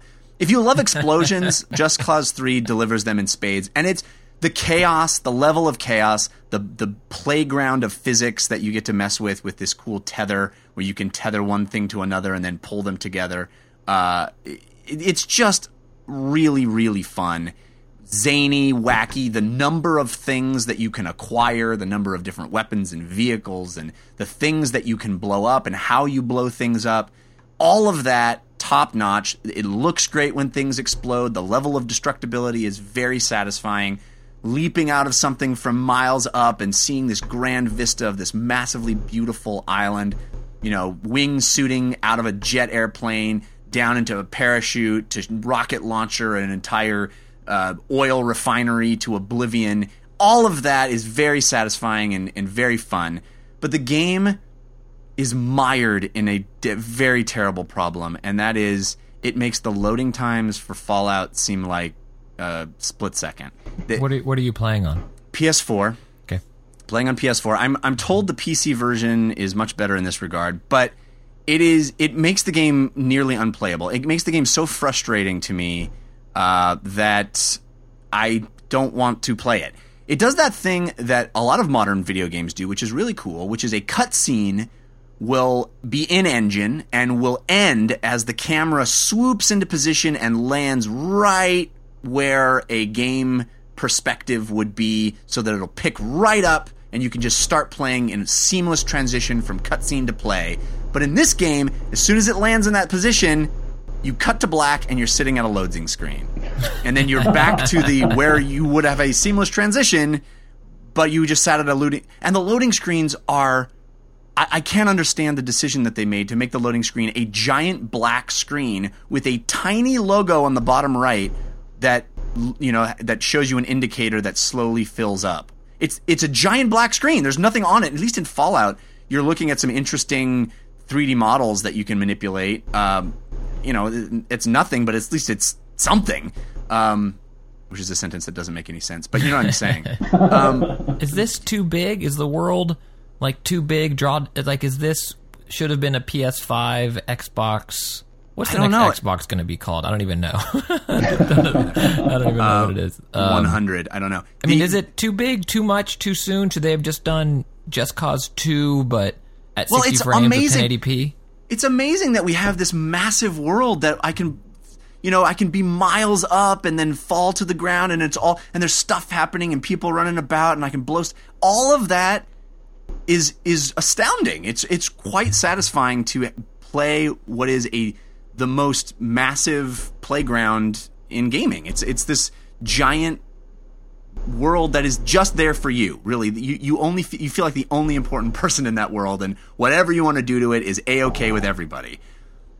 But maybe it is too big because if the trade off is that I have to sit for so long, I know it's a maybe a petty thing to complain about, but it the game um, so many of your upgrades are earned by completing these challenges and the challenges can be pretty difficult at certain points and it you get into you know you activate a challenge by going to a point on the map and then you're in sort of challenge mode and you can attempt the challenge numerous times and you press X to retry. But if you press X to retry at the end of a challenge you sit there and wait for like 5 minutes for it to load. It is it makes failing a challenge so frustrating. And you know, I'm on record as saying that some of the things I hate the most are uh, timed things. In the, the game, times everything. Everything is timed in this game for some, it, which I think is the laziest way to add tension to anything. I think if there was a better way, you know, I trigger something in a base, and then all of a sudden an arbitrary timer comes up on the on the screen that says you have to do three other things in a minute and a half, and it's like, well that's not a, that's annoying, but it's it's not nearly as annoying as if I fail to do it, having to retry it and wait five minutes at the loading screen. It really my only criticism of this game is the loading screens are just insufferable. It's That unfortunate. stinks. I wonder, I I wonder if that's patchable. I hope so. I hope so. I don't think that's petty, Jeff. Like I think that's in a way I feel like that's the polar opposite of, of where we're at with, with the loading screens and, and jank and, and Fallout.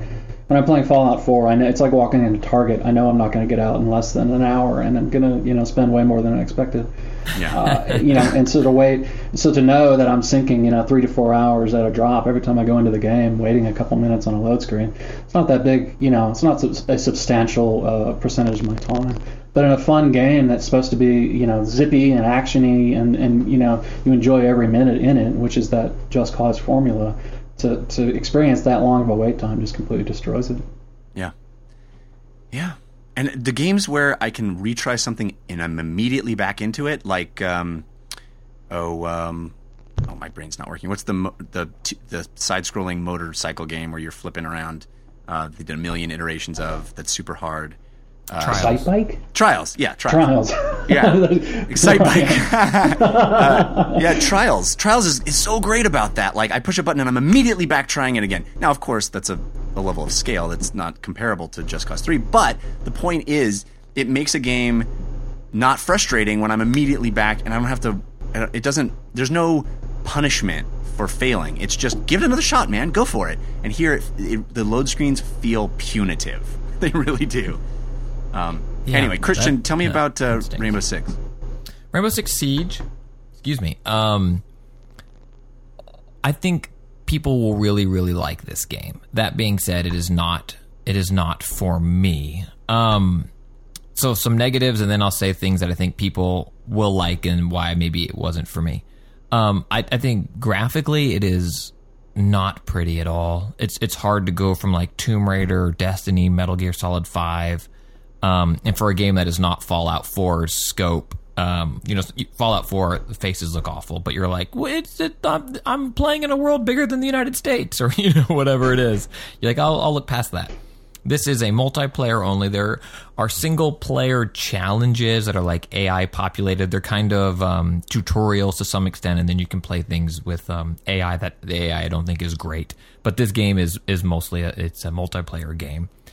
And uh, graphically, I, I was playing it on PlayStation 4. I was disappointed. It, it did not, or coming off of Call of Duty 2, it just did not impress graphically. And if you saw the trailer for the, the reveal of the game at E3, the, the basic of the game is, you know, good guys versus bad guys. One person is defense, um, setting up in this house or whatever, and the other team is trying to break in and kill all the other people and uh, rescue hostages, defuse a bomb, you know, whatever, whatever. But the, the basic scenario is you're in a building and one team has to try to hold down the fort and kill all the other people, and the other team has to smash in and kill all the people. And it is intentionally going for this stressful situation because in a lot of games, shooters, you're able to find a corner and you know your viewpoint and you know you're safe. This game has clearly obvious destructible environments, like a window covered by plywood or whatever, and you're like, well, someone's going to bust that in. But then there are also walls that the first time you're playing, you don't know that someone's going to bust through that wall and take you out. Uh, you never, you never feel safe, and it's it rewards planning up top. Uh, it rewards working with a team of people that you know and trust, and communicating with e- with each other. Playing with randoms, I found to be excruciatingly annoying more than anything else because you're not going to win this as John Wayne or Dirty Harry. Like you, you just don't. Um, and I, I just found that level of, of stress sitting there in this of this match not fun. But I know some people love it. So I'm not saying it's it's a it's a bad game. It is just not for me. I, I also think that this game is a little hollow and shallow in terms of you know like the Battlefront um, syndrome of just is this multiplayer enough at sixty dollars? I don't think it is. Um, I think that if this were a mode on another game, it would make that other game game of the year. if that makes sense. Like if this were Uncharted's multiplayer or whatever, like what it does if you like this stress and that agonizing situation of like, oh crap, our defenses aren't good at all. We gotta hold on, we gotta hold on, we held on, we won. Um, if you like that tension, it does it really, really well. But as a standalone game, I think it will become thin very quickly, and I think the the user base will move on to games that offer more. And then, as a personal note, for me, when I was playing this, um, it was the day after in the United States there was a, a, a mass shooting, a terrorist act in San Bernardino, which is in Southern California, and I have thoughts that I can get into with people not on a video game podcast about all of that stuff. But I was not in a headspace where I wanted to be sitting here playing this game. Um, so I need to say that to the people listening as well that that very much could have imp- impacted my thoughts and feelings on this game. It it feels Sure. realer. Uh, you're breaking in. It's a house, and there's a woman and a man and a family being held hostage by terrorists, and you're a SWAT team trying to come in and rescue them. That felt wrong to me to be playing versus Destiny, where I'm going to shoot up some big giant glowy thing. So Yeah. take that and let that Fair color point. your impressions I gave um, accordingly. Yeah. That's All right, actually so that- really. I'm sorry. I just I just wanted to throw in. I've actually talked to. Uh, I'm close with a lot of people over at Red Storm, and I've, and I've dealt with the the Tom Clancy franchises uh, at Ubisoft a great deal, and that's something that I think I know for a fact they all internally uh, struggle with. The franchise's claim to fame is, is its you know utter realism in regards to to these types of uh, encounters and these types of world events and I think what you what you experienced, Christian, is is uh, is is very is a very real thing. And I think the the the darker you know the darker things that happen in the world, the more these events come to affect us at home, the harder it is uh, for them to sort of sell those experiences uh, in video games. And it's a it's an interesting challenge. I know I've talked to them on the video game development side as people who you know are, ma- are making entertainment within this franchise. Uh, they struggle with it themselves, um, but it's really interesting to hear you uh, uh, describing that from a player's point of view as well. Yeah, for sure. Um, I can only imagine how the weird position they must be in, but yeah, for me too. It's hard. It's hard to find that fun when it's too close to home sometimes. And sometimes, yeah, I just want to go and shoot aliens or something. um, all right, guys. On that note, let's uh, carve out a little bit of tabletop time.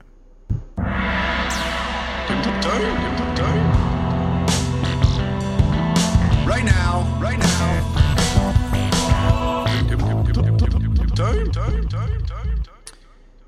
First of all, in tabletop time this week, I want to read an email that was sent to us from Ken. Uh, this just made me smile, so uh, I, I thought I'd share this with everybody.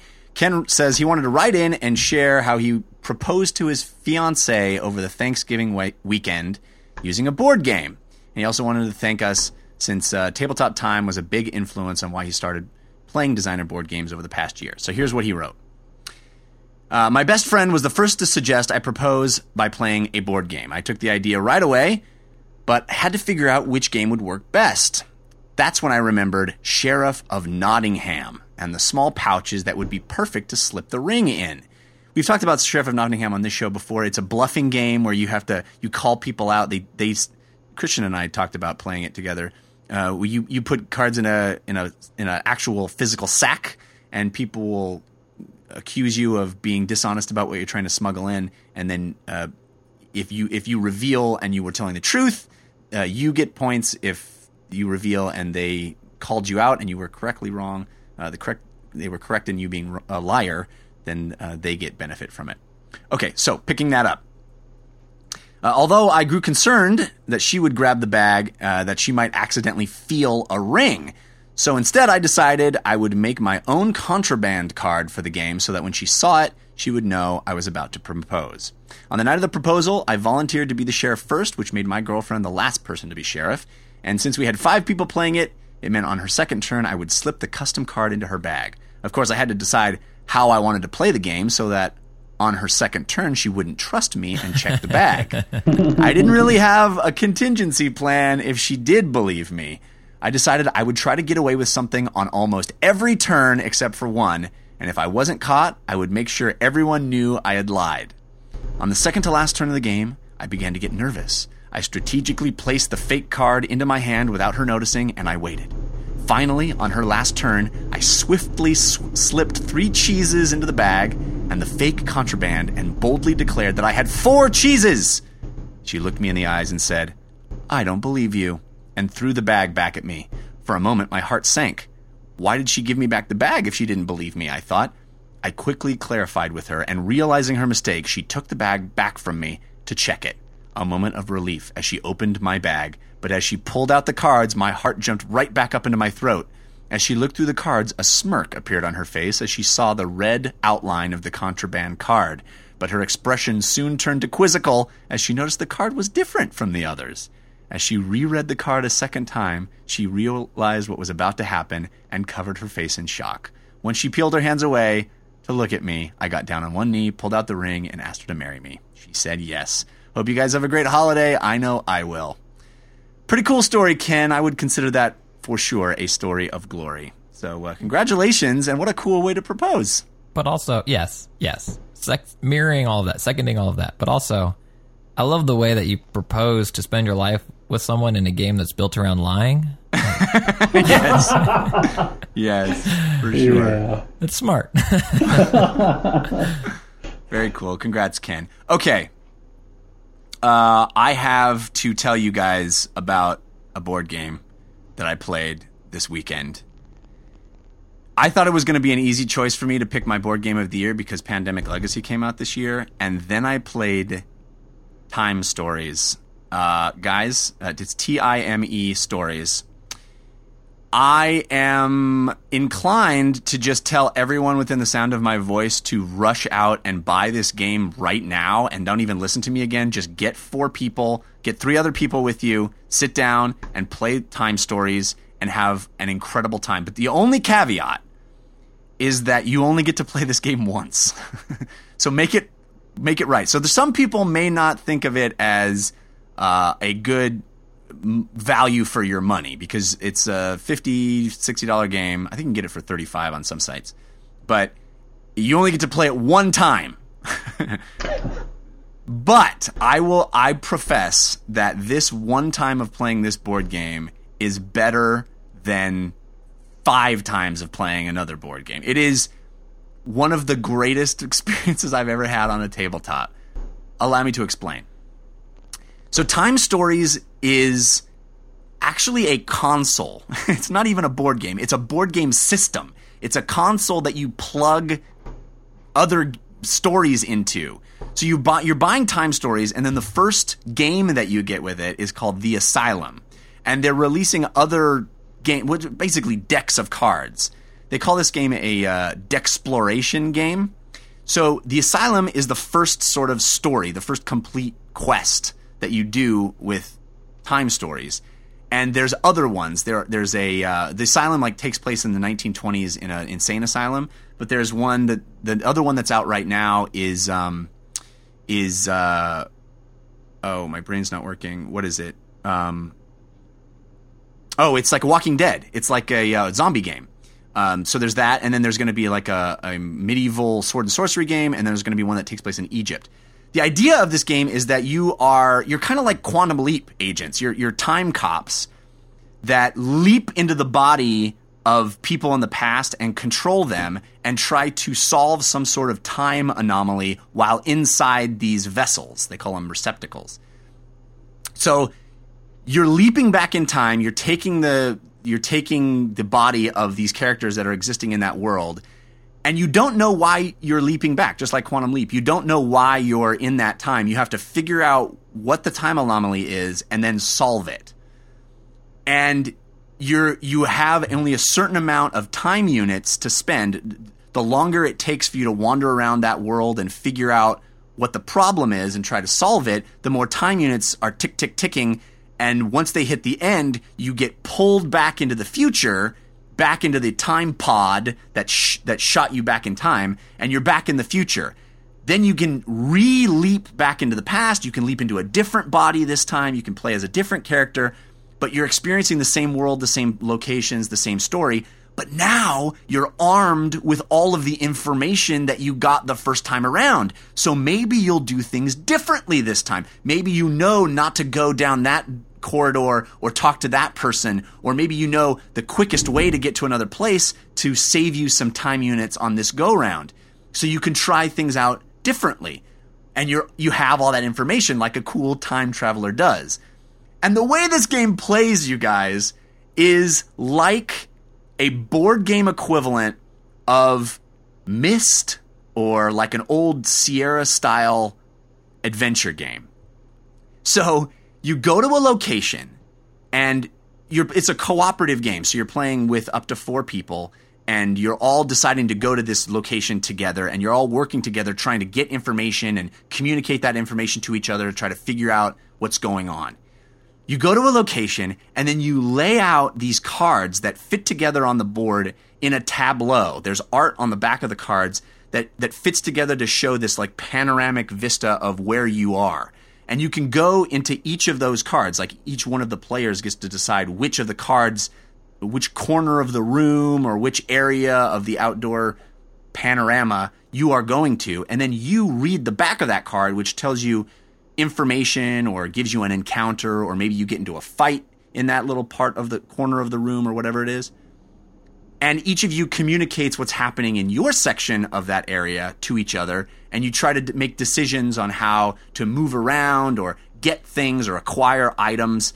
And you're picking up items that you can use in other areas. You are solving puzzles. The puzzles in the asylum are brilliant, are interesting. This game is incredible, you guys. But do you like it? It's it's what I've all honestly, you know, I've talked about D and D a lot on the show, and I love Dungeons and Dragons. I love it. I've played it for years. I've DM games. I, I many many a- adventures that I cherish. This game, Time Stories, is what I've always wanted D and D to be. Ah. It is it is Wow. in being inside a story that is well crafted. It gives me tons of freedom. It, it's really cool puzzles. It's actually engaging my mind to think. I'm figuring stuff out. I'm rolling dice when I get into combat to do certain things. We played. We started playing at I think about two o'clock. I got home at 10:30 p.m. Now that's a lot longer than a lot of people have reported playing this first adventure, but we we took our time. We did a lot of things uh, that that we probably shouldn't have, and we also we also got stuck on a puzzle that the solution of which turned out to be so brilliant and so fun when we finally discovered it.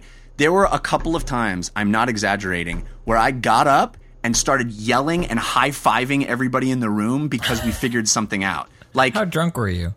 well, a little bit, but you know that's that's part of the fun. No, no, honestly, everybody was having.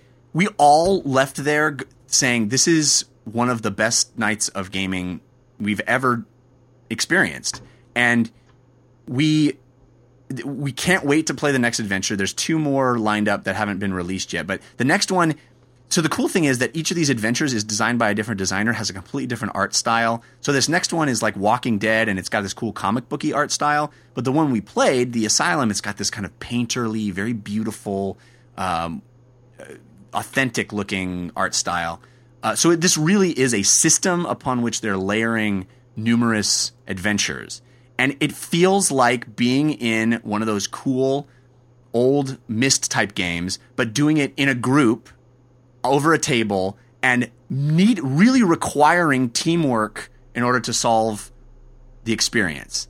It's um it's amazing. It's it's called time uh, time stories T period I period M period E period stories, and uh, I urge you guys to to to try it. The problem is, once you go through it, you can never do it again, right? Because you know the puzzles, you know the thing. I mean, I guess if you waited a couple of years or something and you forgot, but it's an amazing example of so so you go back and you're doing these things you, you, you, over and over, right? Because you're we, we we ended up going back in time four tries before we finished it, and you're trying to do it in as few trips back in time as possible.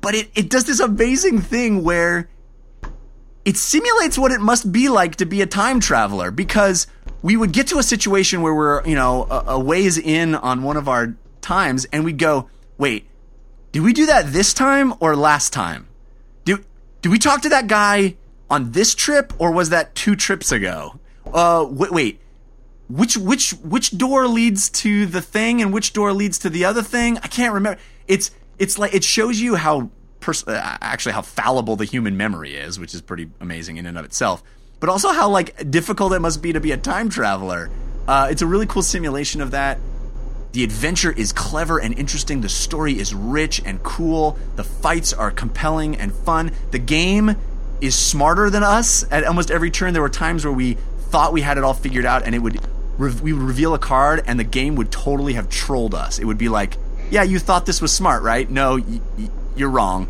It just it's an incredible experience.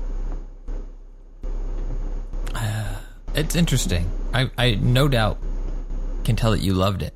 But the things you described, I don't know, man. Like sitting there not being able to find out the thing of a puzzle and then being like, oh, it was there. There was that. Uh, I'd be like, oh, I'm frustrated. Let's move on. But that's that's my attention span versus yours. But um, I- I'm curious how, like, two months from now that this experience is done, or like even a year from now, like, um, does replayability trump experience one? I don't know. It's interesting, That's right? the question, right? It- Right. it- that's, That's the only knock against this game is that you, you only get one shot. Now, the cool thing too is that the box is built in such a way where there's an insert that you that's inside the box that allows you to save the game. So if you don't finish it in one sitting, if you don't have five hours to sit there and do it, you can literally the way you put the pieces back in the box will save the game for you, so you can pick up where you left off. So that's pretty clever in and of itself, actually Yeah. Interesting. it's remarkable and and um I, I i i can't recommend it higher it's it's not like anything else i've played on a tabletop it really isn't it feels more like being inside uh, a choose your own adventure but like the best possible one um it's so cool so so cool I'm intrigued. I I- like you. I've my my favorite experience is playing Dungeons and Dragons, and I've I, I've been playing D and D since I was eight. Uh, since actually original D and D, AD and D. Uh, My favorite experiences are the ones with a really good DM with a really compelling story. I remember playing Ravenloft, which had a, an amazing uh, story, just really unique and it was less you know less about the, the the the combat and the adventuring than about being a part of that interesting story. So I think I'm actually sold on this. I'm going to give it a try.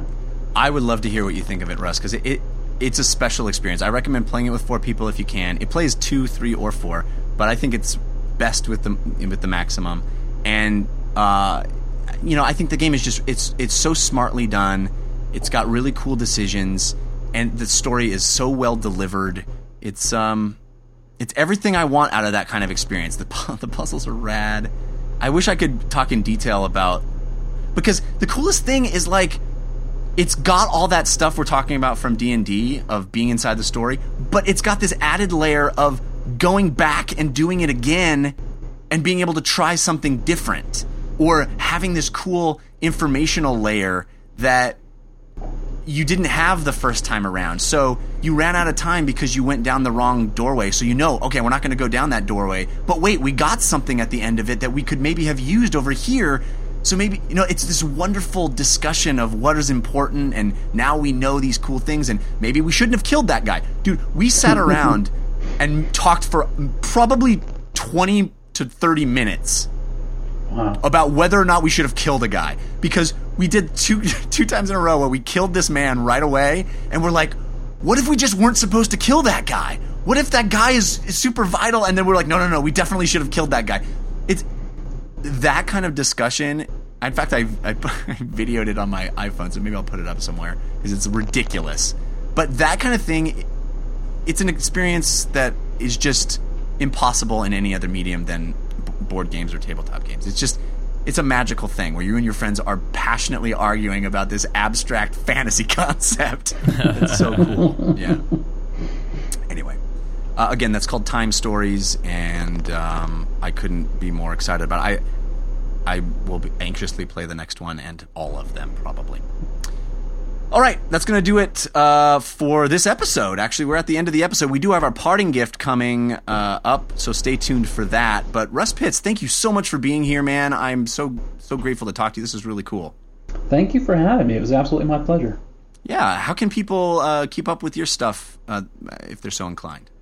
Well, sure. Uh, I'm very active on Twitter, so at Russ Pitts on Twitter. Uh, for all things Take This, you can follow Take This org uh, at Take This org on Twitter. Uh, TakeThis.org is our is our Take This website, and uh, if you want to just keep, keep up with what I'm doing personally, my website is falsegravity.com. Very cool. Christian, how about you? What do you got going on this week?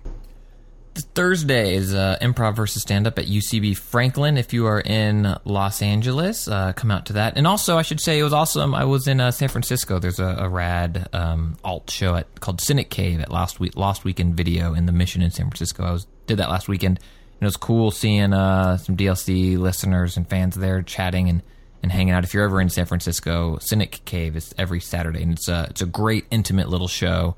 Um, so thanks for people that came out and said hi. And Thursday is improv versus stand up. UCB, Twitter at Spicer.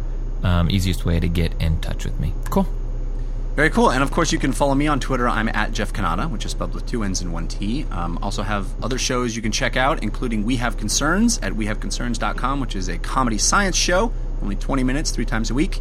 Uh, the Slash Filmcast, which is at SlashFilmcast.com. We'll be talking this week about Room, which is a movie that, uh, wow, hard to watch, but pretty impressive. And um, also, um, Tomorrow Daily, which is the uh, tech show that I do on CNET now, tomorrowdaily.com. Check that out. The Thursday episodes are longer, but the, the daily episodes of Tomorrow Daily are short, bite sized stuff that'll get you up, up to date on cool tech stuff. All right, guys, uh, let's wrap the show up with our parting gift.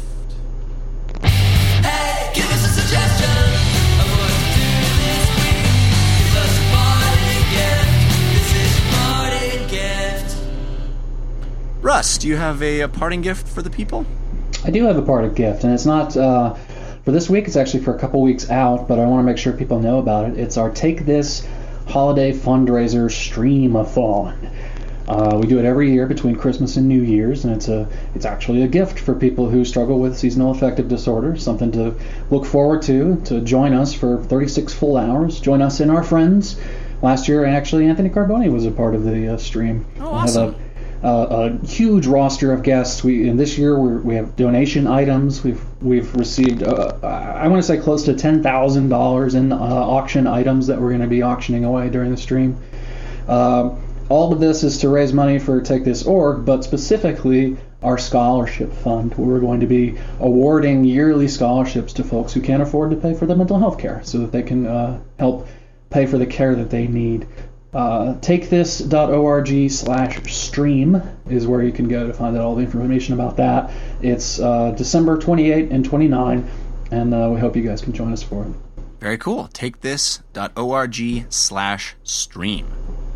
Christian, how about you? You got a parting gift? It's a question to the audience. Um, I don't know, over on our subreddit, uh, someone posted, uh, Mr. Kelso posted, stop playing games with guns after um, I was tweeting out reactions and thoughts and feelings um, about all of that stuff, which you can find and read, and I'm happy to share with you offline if you are so inclined. Um, and it was interesting, you know, it, it just kind of the thought is if you are anti-gun and whatever, whatever, how do you can you play these types of games? And I replied in there saying I've thought about it, I've wrestled with it. Rainbow Six Siege certainly made me question it even more. And I'm certainly open to it. I'm open to the idea. I'm open to the challenge. Uh, I'm curious what our audience and listeners think and how they personally deal with that um, separation of entertainment and reality, and whether or not they think that it would help to make a statement to not play those types of games and only play Rocket League or you know NBA 2K or whatever. Um, so I'm curious what your personal take is on that, listeners, and how you what the line is for you, and if you think um, as a podcast if this show would be better served by me not playing those games, and what perspective that might bring to the discussion. So I I want to get your feedback on that and your take. You can leave it in the subreddit on the post "Stop Playing Guns with Games," or also you can just reach out to me on Twitter, and um, I'd love to hear your your thoughts and feelings. Very cool. Also, you can always send us emails to dlcfeedback at gmail.com. We love hearing your input there as well. Um, a lot of discussion on this podcast this week from me about uh, load times and how much I hate them. I did something about it, or I tried to. Uh, I uh, read an article on Polygon this week about how adding an external SSD drive through USB 3.0 to your Xbox One will drastically reduce the load times for Fallout 4. So I hopped on the the old Amazon and ordered myself an SSD drive. Uh, didn't take much. I was dealing with Just Cause at that point on PS4 and was wishing that there was a similar solution for PS4. There may be, and if you know of one, please let me know. But I will tell you about my experience with the SSD drive. First of all, I ordered the wrong one, so don't don't fall into that trap. Uh, I saw the cheapest and best looking one on Amazon was a 250 gig Samsung SSD, which arrived promptly the next day from Amazon. I plugged it in, and Xbox One's minimum requirement is 256 gigs, so I was just six gigs short. So that was frustrating. Uh, but uh, then I returned that and got a 500 gig drive. Uh, so I, a little more expensive than I was hoping to spend, but at this point I was sort of pot committed. Um, but I will report that having an external SSD drive commi- uh, connected through USB 3.0 to Xbox One does indeed have a palpable effect on load times for Fallout 4. It's super easy, actually. You plug it in, the Xbox One formats it correctly. You can move uh, your games over to that. You can set it as the default download location and save game location from that point on. Uh, it makes it all very, very easy. And once I started playing Fallout 4, you can see the comparison videos on the on the Polygon article if you want to look at that. But uh, you know, it's one thing looking at comparison videos, and the other is how it feels. And uh, I wanted to find out how it feels. It does feel faster. So um, I think it's I think it's something I can heartily recommend. Uh, it's not cheap, but um, you know, I think it, it actually does improve the experience quite a bit. So a way to make your save or your uh, load times, if you happen to be playing on Xbox One, which I am, uh, for Fallout 4 shorter. All right, guys. That's going to do it for this episode of DLC. Uh, thank you to Russ Pitts and Christian Spicer and Maggie and Hattie and Dan. And uh, really, you know, I, I don't uh, thank Sean Madigan nearly enough. He's the guy that does all the music for the show. I should thank him in every episode. Thank you, Sean and his wife, for doing the music for the show. Uh, thank you to everybody that hung out in the chat room. You guys always add insight and uh, love having you live here on the show on Mondays at 11 a.m. Pacific time. Thank you to downloading the show, folks, as well. You guys make the show possible. We appreciate it. Hope we'll see you live in uh, in San Antonio on January 29th in, uh, for PAX South. We are going to be on Friday at noon or 12:30, I should say, in the Falcon Theater. Uh, but we will be back next week for more gaming goodness. Until then, think about what you put out into the world. Make it a better place.